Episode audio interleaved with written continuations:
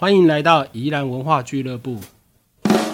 这是一个关注宜兰文化的数位社群频道，邀请大家和我一起听故事、长知识，聊聊宜兰文化大小事。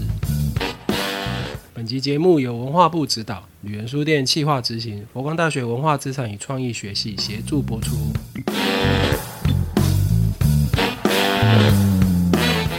欢迎大家来到宜兰文化俱乐部，我是旅人书店的四九。哦，那这一集我们继续谈老县长林才天。那现场除了我跟旅人书店的制作团队以外，同样还有佛光大学文化资产与创意学系的蔡明志蔡老师。我们请蔡老师跟大家打声招呼。哎，大家好。好，那我们就请蔡老师继续谈呃林才天林老县长。有请蔡老师。好，那我们上一集呢，哈，就是跟大家介绍一下哈，我们依然第四任的这个县长老县长哈林才天哈。那就是我们呃跟大家分享一下他他在呃过去宜兰地方政治产业，还有包括这个教育方面哈，还有宗教上面的一些贡献跟影响力啦，就是他的参与了哈。诶这一集呢哈，其实我们要跟大家谈的就是说，诶他其实跟我们宜兰很多的历史空间哈，就是所谓的古迹历史建筑啊，其实都很有关系。好，所以我们来跟大家做一点这个介绍，可能大家常看到，可是并没有特别注意。好。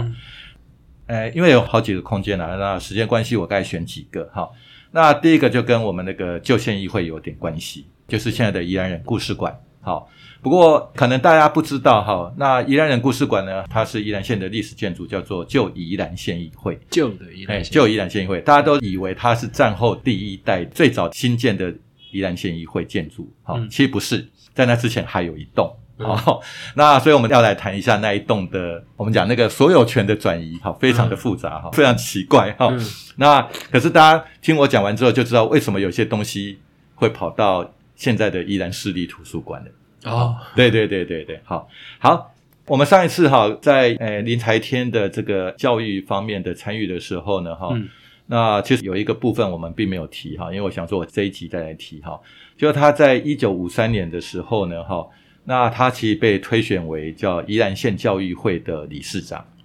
那一直到一九六零年哈，他当了七年多哈，因为到他担任这个县长之后，他才把他辞掉，嗯，这样子哈。那他在担任这个宜兰县教育会理事长的时候，当然就是帮宜兰县的这个诶教育人员争取一些权利啦，嗯，好这些事情好。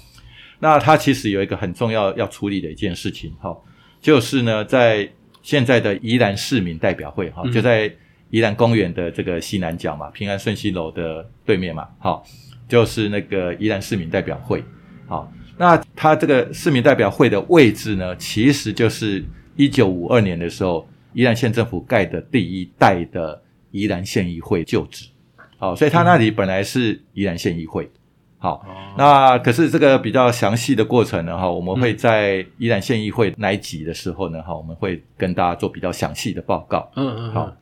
那所以县议会我们上一次有提到过，它是在一九五一年二月十四号嗯正式成立。好，所以一九五二年的年初呢，哈，宜兰县议会就决定哈，在宜兰公园的西南角，就我们说的现在的市民代表会的这个地方哈，要新建厅舍的。好，然后。七月十二号的盖的大概半年就完工了，嗯，完工了大家很高兴啊，就去参加这个落成剪彩嘛，嗯。啊，然后剪完彩之后呢，就进去看，哇，大家都有点傻眼了，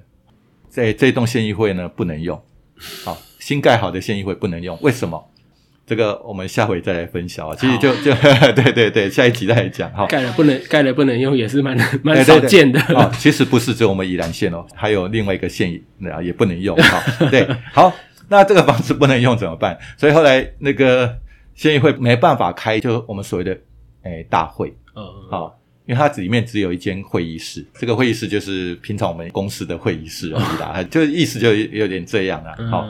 所以后来这一栋新盖好的第一代县议会呢，好，就就没用了，嗯，好，它只当办公厅而已，就是给议会的行政人员使用，好，那开会还是在县政府借用这个大礼堂来开会，是，好，那到一九五七年的时候呢，那林才天刚好哈，就是不得不，就他已经辞职了哈，可是又被选为这个第三届的宜兰县议会的议长嘛，好，所以在他。担任议长的时候呢，他就决定要重新再盖一栋县议会。嗯，好，那。那后来他盖的那一栋就是我们现在所谓的旧宜兰县议会，就就是宜兰人故事馆的这一栋。好啊，这个我们会在下一集再跟大家做分享。嗯好，好，因为他既然要盖新的嘛，嗯那当然旧的就要处分。嗯好啊，一方面他也要卖掉旧的那一栋，想说就把那个不能用的那一栋把它卖掉。然后用那个经费一部分可以拿来补助他要盖的新的这一栋，是。其实也很新嘛，其实那时候才刚盖好五年而已哈，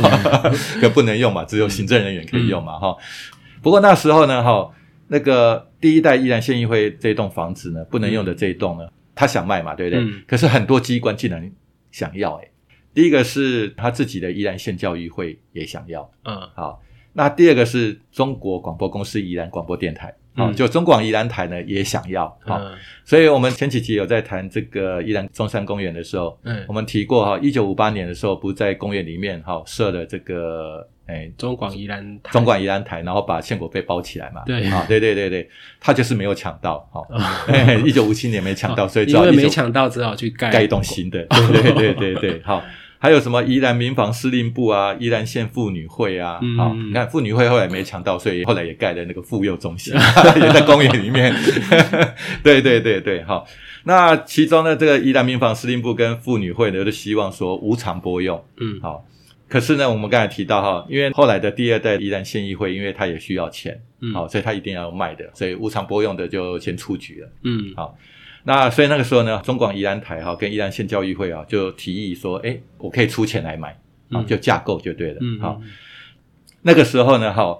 那个宜兰县议会的议长哈，又兼宜兰教育会的理事长，好，都是林才天。嘿然后我们就会讲这个叫左手卖右手，左手给右手 对对对，可我觉得这是合法的啊，那时候应该是合法的哈。嗯那林才天就想说，哎，那我要宜兰县教育会呢，用十八万来买。那中广电台呢，哇，一听到那个教育会要出十八万，他说，那我要出十九到二十万，啊，开始划给啊，啊，嗯对对对，开始竞标哈。可是后来呢，哈，最后呢，其实是林才天哈，就用宜兰县议会议长的位置卖给宜兰县教育会。嗯，可是比较有趣的是，他也是教育会的理事长。嗯好，所以我们常开玩笑是左手卖给右手啦。嗯啊，这样子。好，那最早期哈，诶，买这栋房子呢，哈，是想要作为宜兰县教育会馆。那可是因为那时候呢，哈，本来县长应该是那个第二任的县长应该是那个甘阿岩啊，对。好，可甘阿岩因为诶内皮渔港的工程弊案哈就被收押了，嗯。哦，所以那时候就派了一个诶代理县长叫汪月桥来，好，嗯。那那时候省政府还有一个命令，就是说，诶要去推动各县市的县立图书馆。好，所以你们图书馆如果很破很烂的话，你们要想办法。啊。啊！刚好我们那个宜兰县立图书馆那时候还是用那个宜兰俱乐部的啊，跟我们宜兰文化俱乐部很像哈，宜兰俱乐部的木造的，以前叫文库嘛，啊、嗯啊，到这个时代都已经快烂了，木头都快烂掉了，摇摇欲坠了。嗯。所以这个时候代理县长王月桥就去跟那个林才天打商量了，嗯。好，宜兰县教育会呢就把第一代的这个宜兰县议会的厅舍呢就送给宜兰县政府，好，然后作为宜兰县立图书馆，诶，老师，所以本来要做会馆，可是没有做教育会馆，最后送送给县政府。哇，这林彩天太后太后长雄啊！哎，对对，所以我说他是一个很很进勾野啦。对好，那所以呢，一九五七年来谈嘛，哈，可是他后来到一九五九年一月的时候，哈、嗯那我们现在宜兰人故事馆这一栋旧县议会完工了，嗯，好、所以包括县议会的行政人员也搬过去了嘛，是。所以这时候才等于清空了那一栋第一代的宜兰县议会，旧议会旧旧议会。哎，，旧旧议会，对对对对对，嗯。好，隔不到两三个礼拜哈，这个宜兰县立图书馆就赶快搬进去，好，然后正式开放，好嗯，好，那后来呢，这个图书馆到一九八二年的时候呢，哈，就搬到宜兰县立图书馆，就搬到现在文化中心那边去了。哦，所以也在这边用了二十二三年呢。对对对对对，好，那他过去之后呢，哈，他那边做什么？其实曾经有一段时间是类似宜兰市立图书馆。啊，因为以前整个宜兰就一座图书馆而已。啊，可后来当然就有乡镇市层级的图书馆了。是，好，所以呢，当这个宜兰县立图书馆呢，哈，从这个诶旧旧县议会呢，哈，然后搬到现在文化中心啊、嗯那个地方去之后呢，嗯，那市公所就跟宜兰县政府买这一栋第一代的宜兰县议会的这个建筑啊、嗯然后把它拆掉啊，之后呢，就新建了这样我们看到的，就是宜兰市的市民代表会的这栋房子。哦哎，这样子，好，一直到现在就是对对对对对对，哦好，盖好之后，在一九八五年盖好之后呢，市民代表会就搬进去了。哇，这一栋也是，所以现在也是三十五年的屋龄了。对对对对对对，好。是那诶，在盖这一栋的过程哈，其实有挖出一些东西啊。不过我们我们之后再来谈哈，因为会跟宜兰市立图书馆就会很有关系。诶哦好这样子好。好，所以第一个就是说，诶，不管是这个现在宜兰市民代表会哈。这个位置本来是旧旧县议会，哈、跟后来这个宜兰人故事馆这个旧县议会呢，都跟那个林才天其实很有关系。嗯嗯好嗯嗯嗯，然后都是在他担任议长的任内，好、所处理的。嗯好、那第二个呢，好、是大家在那个蓝城新月逛的时候呢，哈、那蓝城新月的正面，哈、靠马路的地方，哈、其实有许多老树嘛，是然后还有一个我们讲那个监视塔监视塔嘛。守望那个塔，对对对对，那不是守望相助塔，那个是监视，然后因为那是监监监狱嘛，监狱嘛，对对对对。好，那其实，在那个大树下面有几个历史建筑哈，小小的，比如说有一个防空洞，嗯好，然后有一棵陈陈副总统种的树，哈，不过那棵树已经死了两次了，哈就又换了两种树了。然后再就是有一个碑叫宜兰射线纪念碑，好，哦那个碑呢其实也是林才天设的，好。那因为我们有提到哈，就宜兰县其实是在一九五零年的十月十号才独立设县嗯啊。那其实，在当年哈成立宜兰县之后呢，本来就想要在宜兰县政府前面呢做一个纪念碑，嗯。好，可是后来没有做。那隔了十年呢，哈，刚好林才天就当选了县长，那他就想说，哎，刚好这个宜兰设县十周年了，哈、嗯。因为我们说我们华人很喜欢那种每逢十就要庆祝一下，哈，逢百更要庆祝，哈。嗯那所以刚好宜兰设县十周年了，哈，他就希望在当时候的县政府前面呢，哈、嗯然后要设一个诶依然设县纪念碑啊嗯来做纪念，好、那这个碑呢，哈，他那个石头呢还是林才天自己去找来的，好，他去台北哎啊牡丹乡那边嗯，好，然后去找到一块石头，因为嗯。我们有跟大家提过嘛，哈，那个林才天跟卢转祥都很喜欢拈花惹草，喜欢园艺。那园艺除了花草之外，一个很重要的就是石头，石头，哦，就是石头，嗯。好、所以他自己去找了一块石头来。除此之外呢，他因为他其实哈，诶，在我过去的研究里面哈，其实林才天跟卢转祥他们都有御用的师傅，好、包括嗯。油漆啊，包括盖房子啊，包括什么都，因为都有认识的人啊，好、嗯。所以像这个，他就请了头城的有四个石雕的，诶，石刻的匠师，啊、嗯嗯嗯。其中一个他在他的回忆录里面有提到，就叫王金兆，金色的金，然后那个，诶，哎，灶，对对对，就一个火在一个土，那个灶，好、一共有四位师傅呢，一起来刻这个纪念碑啦，好、嗯。好所以他有这个习惯，就是找他头层自己很熟悉，他觉得品质比较好的这些公司或是、嗯或是工匠这样子，嗯好、那书法呢，我们都知道宜兰书法哈，在过去最有名最有名就是头城康家，第一笔，对对对，好，所以他的那个碑文哈，嗯。是由这个康彦全，嗯。好、我们讲南洋第一笔哈，嗯。这个康彦全来写的，好、嗯。那个林才天哈，他送给别人很多的碑，嗯。几乎也都是康彦全来写的，好、那这个纪念碑的正面哈。有提了四个字叫自治 PG，，哈，自治当然是谈地方自治的，哈、嗯。反正就是这个等于地方自治的基础就对了。那是由那个所有的台湾省省主席呢？周志柔好来周志柔，对，周志柔好来提。好。那那个碑文呢，哈，是由林才天自己来撰写，好，然后由这个康彦全来写这个书法。哦，是他自己写。我觉得我我们再把这个碑文放在 show note，不过我真的觉得就写的很诚恳，对对对对就是真的觉得说他真是真心为宜兰好，而且就是也希望大家一起努力这样子。对对对我。这我觉得他真的写的很好。那这个碑文哈，他其实就提到哈，他之所以会进入国民党，是有那个李友山的推荐。嗯好那所以这个碑文里面，他就有提到这个跟李友山的关系。嗯嗯嗯那那时候李友山呢，在战后呢，回到这个宜兰来的时候呢，哈，然后就提倡说，哎，我们宜兰怎么没有自己是一个县呢？好、嗯所以那时候李友山就提出来说，宜兰应该要独立设县。好，那那时候卢转强就说，哎，对对，没有错，应该要这样子。好，所以那时候他们就成立一个叫新南洋建设促进委员会。好。然后聘请了非常多那时候诶宜兰的地方重要的人士哈，包括那个陈兰峰，好，陈兰峰就是那个宜兰市进士里那个陈氏建福堂的家族，好，那那边不是有一条兰峰路吗？哎，原来就是你呀！哎，对对对，因为他是等于那时候极少数哈，在战后初期台籍的高阶将领，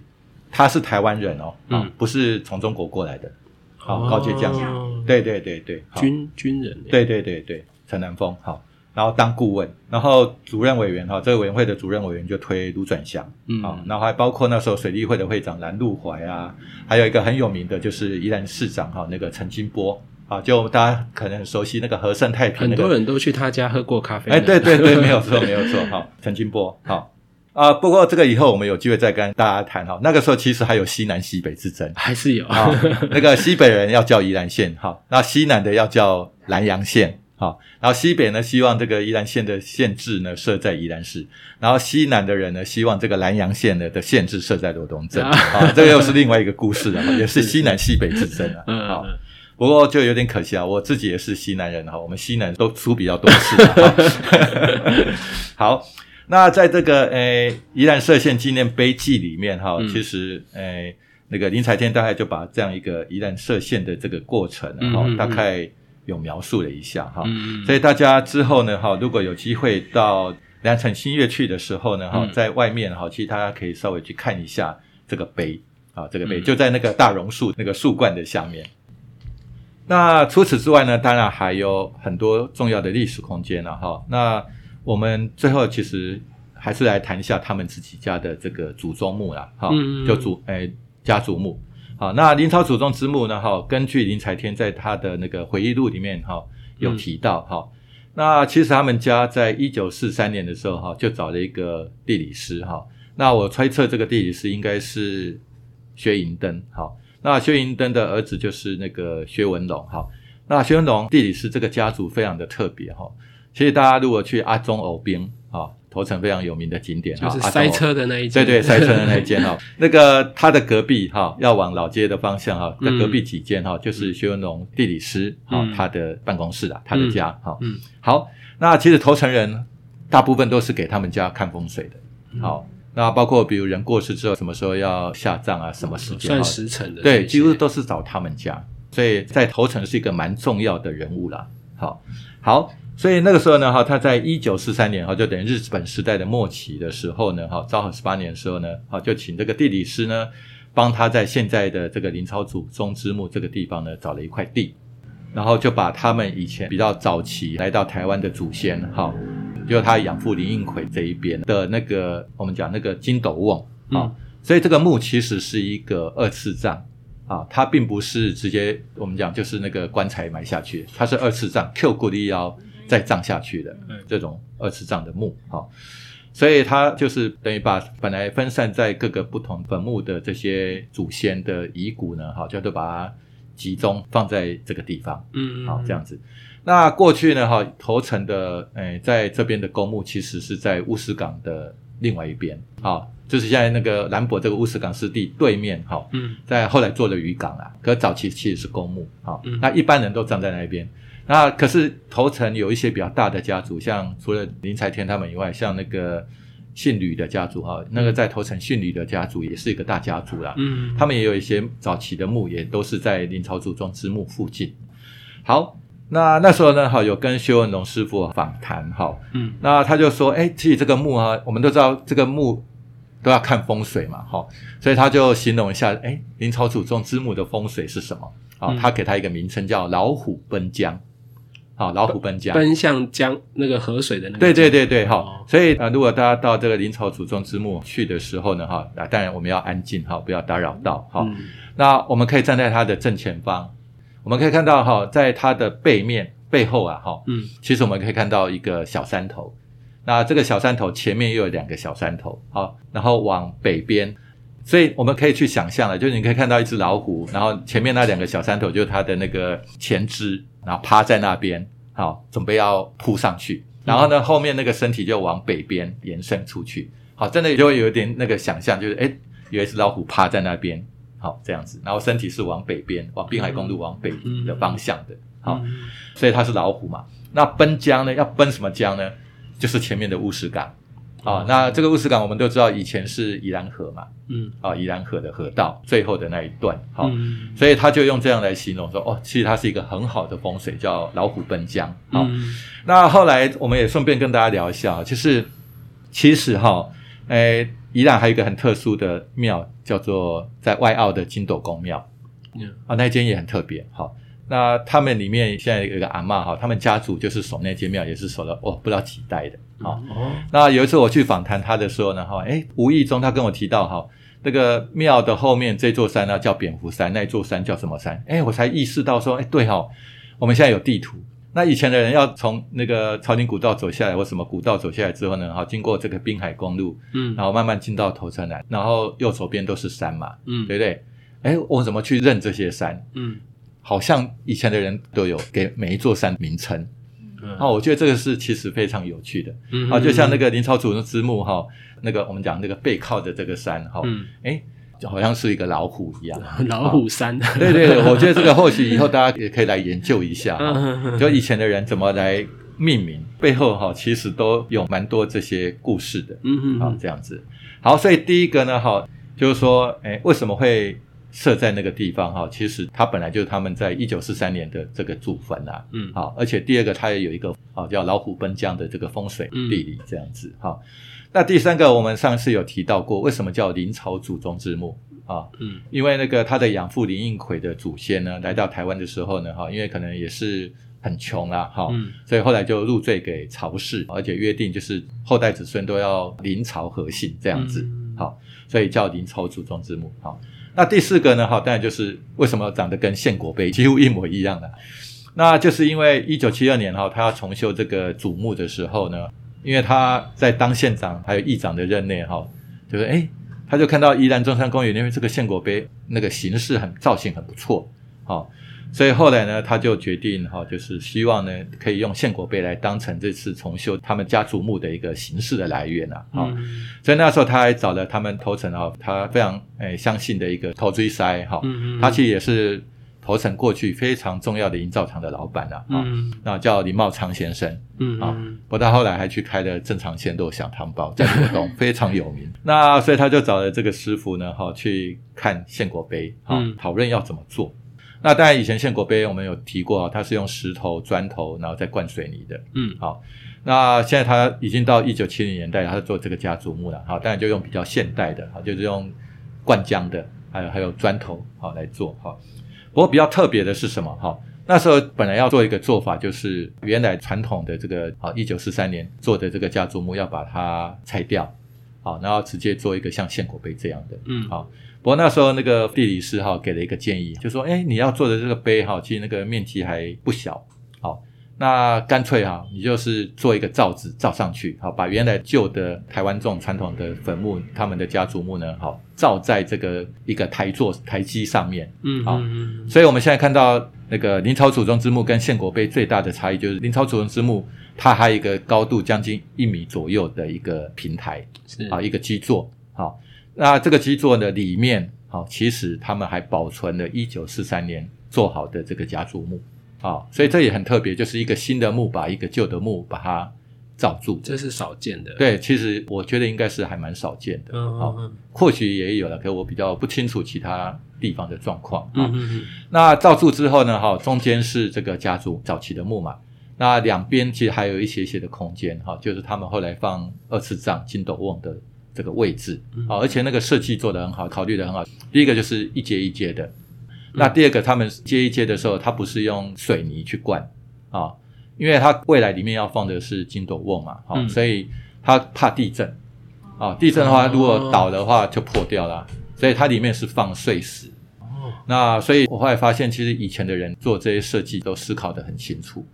后来就用这样的一种形式啊。所以林朝祖宗之墓的一个很重要的特色之一哈，就是说它其实在一个传统的坟墓的上方呢，再盖一个新的墓体，嗯，好这样。那当然还有很多特色的啊，比如说它看起来虽然跟传统坟墓不一样，其实它还是一个传统坟墓，嗯啊，因为它前面也会有拜的那个拜城嘛，然后有一个入口，那个入口很好玩，就是如果我们从它墓的位置往外看的话，哈，就是从左前方进来，跟那个北京四合院啊从东南边进来其实很像，好，然后它的后面呢，其实也有一个类似蒙古的做法，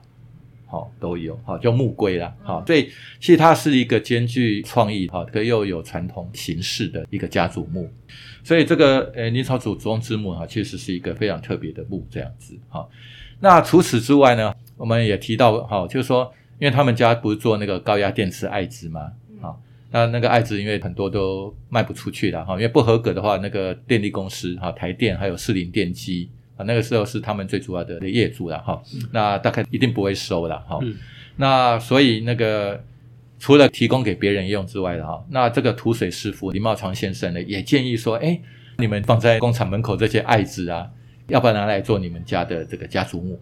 好，林财店也觉得，哎，对哈，可以拿来用啊，好，所以后来他们家哈，我大概观察了一下，大概用了七种不同的艾子，啊，大大小小，然后有像碗形的，然后有像那个棒棒一一根棒棒的，哈，有点像那个铁路电气化的时候那个有一根棒棒的那一种，好，那大概用了好七种不同的形式的艾子啊，好。然后有的是把它倒过来，然后插到土里面就变香炉啊。哦，我觉得那个林茂昌师傅是非常有创意的。嗯嗯。好，然后反正他就说，哎，可以用这个材料，然后他就自己去做应用。好，所以可以做我们讲那个木层啊，那个蒙碟啊，那个木手两侧的这个栏杆啊，好，他也可以拿来用。然后呢，香炉啊什么都可以拿来用。所以，所以我觉得真的是非常有创意哈。那除此之外呢？大家如果到头城哈去看到有类似佛跳墙的这一种这个爱字哈，或是我们到这个大理天公庙凌霄宝殿哈，我们去看这个栏杆的时候，你要注意看上面，它会有一个盖印哦。那个盖印呢哈，一个圆形的 mark 哈，那这个 mark 呢上面会写英文字哈，会写 T I E N C A 好，念起来就是天大天大天大的哎天大就是他们家的公司啊的名称啊英文的名称啊，所以第一个呢就可以。看得出来，这是他们家自己生产的。可第二个很重要是，你要去看它上面除了那个英文“天大”这个英文字样之外，会有时间。好，比如说像那个林超祖宗之墓上面标的，就是一九七一 dash 八，好，就一九七一年八月出厂。好，所以它什么时间出厂的，其实它都有印在上面。嗯，好，所以你们可以到头城老街上面去，或者像我们讲北门土地公后面还有个连光寺嘛，好，那个跟卢转祥他们家族有关的，其实那个栏杆上面都有这些爱字，然后你都可以看得出年代都不一样。好，大概从一诶一九七零年代好到一九九零年代初期都有哈。可是他们这个产业后来就因为人工太贵了，那很多台湾这种产业都移到中国大陆。好，所以后来他们这个产业就停止了。好，这样子。那不过我们看这些艾子在头城各地被再利用的时候呢，哦，就可以去观察一下，它是用哪一个年代生产的这个艾子。好，其实也是一个很特别的地方，这样子。好，所以那个明朝祖宗之墓，它除了是一个宜兰非常重要的政治人物，哈，他是我们第三、第四届的宜兰县议会的议长，也是我们宜兰第四任的这个县长，好，的家族墓，好之外呢。那它其实呢，哈，这个墓呢，我们刚才提到，另外的一些特色呢，就是它跟献国碑长得很像，嗯，啊，然后呢，再就是它其实是新墓包旧墓，嗯，啊，所以是新旧两个不同时代的坟墓呢，变成一体了，啊，那最后就是他用了很多他们家的这个高压电池艾子，好来作为他们家族墓的建材，啊，而且这些艾子后来也被运用在头层很多的建筑或是地方景观上面，啊，所以。诶，从几个角度来看呢，都可以看得出来。诶，林才天其实他在他们的这个诶家族墓哈，就林超祖庄之墓呢哈，其实是非常有特色的哈。那只是说，诶，因为我们这一集跟大家介绍这个林超祖宗之墓哈，那过去我们也曾经问过他们的家人啊哈，要不要帮他们在那边做个解说牌啊？可是他们因为这是家族墓嘛哈。所以家人其实有交代说啊，他们也不希望太多人就是去打扰他们的先人了。好，所以大家如果诶有机会真的诶想去看看的话，就就安安静静的，好，然后呢去看一下，好这样子。好，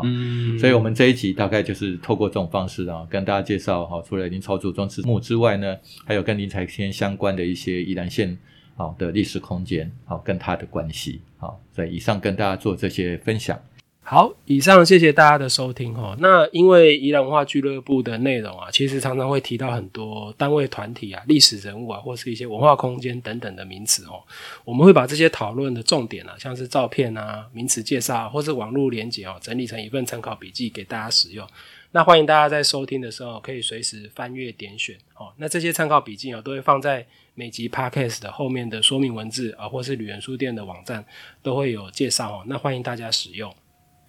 好，以上感谢蔡老师的分享，更感谢大家的收听。哦，欢迎大家把你们的意见或是建议哦，用留言的方式告诉我们。宜兰文化俱乐部，我们下集见。